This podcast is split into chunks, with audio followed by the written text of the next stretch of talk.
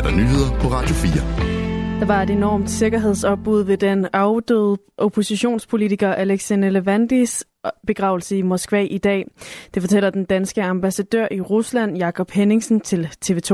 Der var både almindelige betjente til stede, der var urobetjente, og der var paramilitære enheder. Og det var helt klart, at øh, det signal, man ønskede at sende fra myndighedernes side, det, det var, at vi vil slå hårdt ned øh, ved det mindste optræk til, til ballade.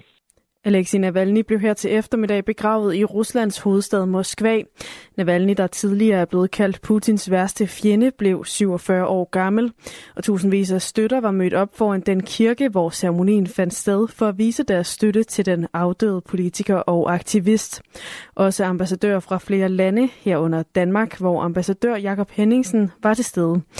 Han lagde blomster ved Navalnys grav, og i køen mødte han, hilste han på de fremmødte russere og de var virkelig glade for, at vi var der. Øh, de takkede os, og de sagde, at øh, det betød meget for dem moralsk øh, at høre andet end russisk øh, i den øh, kø, der var til at komme ind til begravelsen. Kontrasten mellem de fremmødte og sikkerhedsopbuddet og bestående af politi og ansigtstildækket paramilitære styrker var virkelig, virkelig stort, siger han til TV2. Og den danske ambassadør Jakob Henningsen var da også opmærksom på den øgede risiko ved at deltage i begravelsen jeg ville meget, meget gerne deltage. Jeg synes, det var vigtigt at deltage, fordi øh, Navalny stod for frihed, han stod for demokrati, og det er kerneværdier for Danmark, så øh, det vil jeg selvfølgelig rigtig gerne.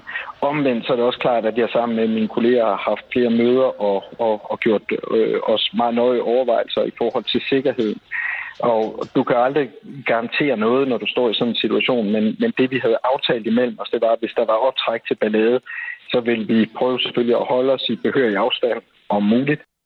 Russisk politi har anholdt mindst 131 mennesker i dag efter begravelsen, det oplyser menneskerettighedsgruppen OVD Info. Anholdelserne er sket i 19 forskellige byer i Rusland, tilføjer gruppen i en opgørelse på sin hjemmeside. 16-årig dreng sigtes for grov vold og fremstilles i grundlovsforhør i morgen efter en knivepisode på Brøndby Strands skole. Det siger Københavns Vestegns politi på det sociale medie X.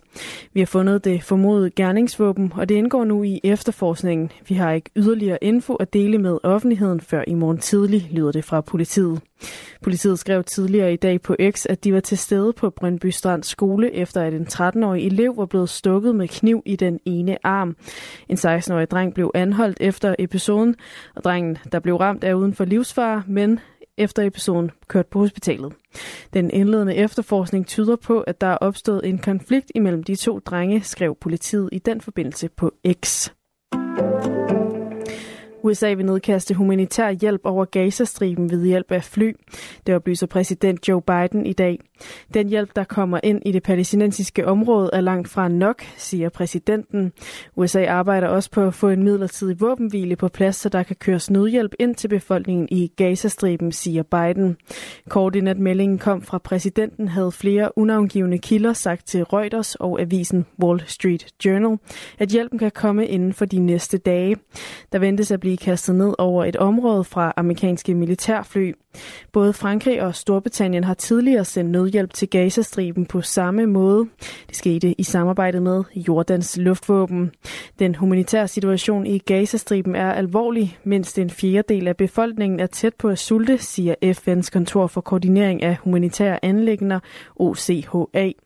Særligt i den nordlige del af Gazastriben er der hårdt brug for mad, medicin og rent drikkevand. Den internationale rumstation lægger luft. Ifølge mediet videnskab.dk siver luft lige nu ud af bittesmå uidentificerede huller i den russiske del af rumstationen. Vi er ikke helt sikre på, hvorfor det er sket, men der er nogle bittesmå revner i den bagerste del af rumstationen, og vi lægger luft derfra, fortæller den danske astronaut Andreas Mogensen til videnskab.dk. Til mediet The Guardian bekræfter det russiske rumfartsagentur Roscosmos lækagen, men understreger, at det ikke udgør nogen trussel for besætningen eller for selve rumstationen. En talsmand fra det amerikanske rumfartsagentur NASA har ifølge mediet også bekræftet, at besætningen ikke er i fare. Og med det nåede vi til aftenens og nattens vejrudsigt. I aften og i nat bliver det stedvis klart vejr, ellers mest skyet og diset med stedvis tåge. Temperaturerne kommer mellem 2 og 6 graders varme. Det var nyhederne her på Radio 4, og de var med Sara Birk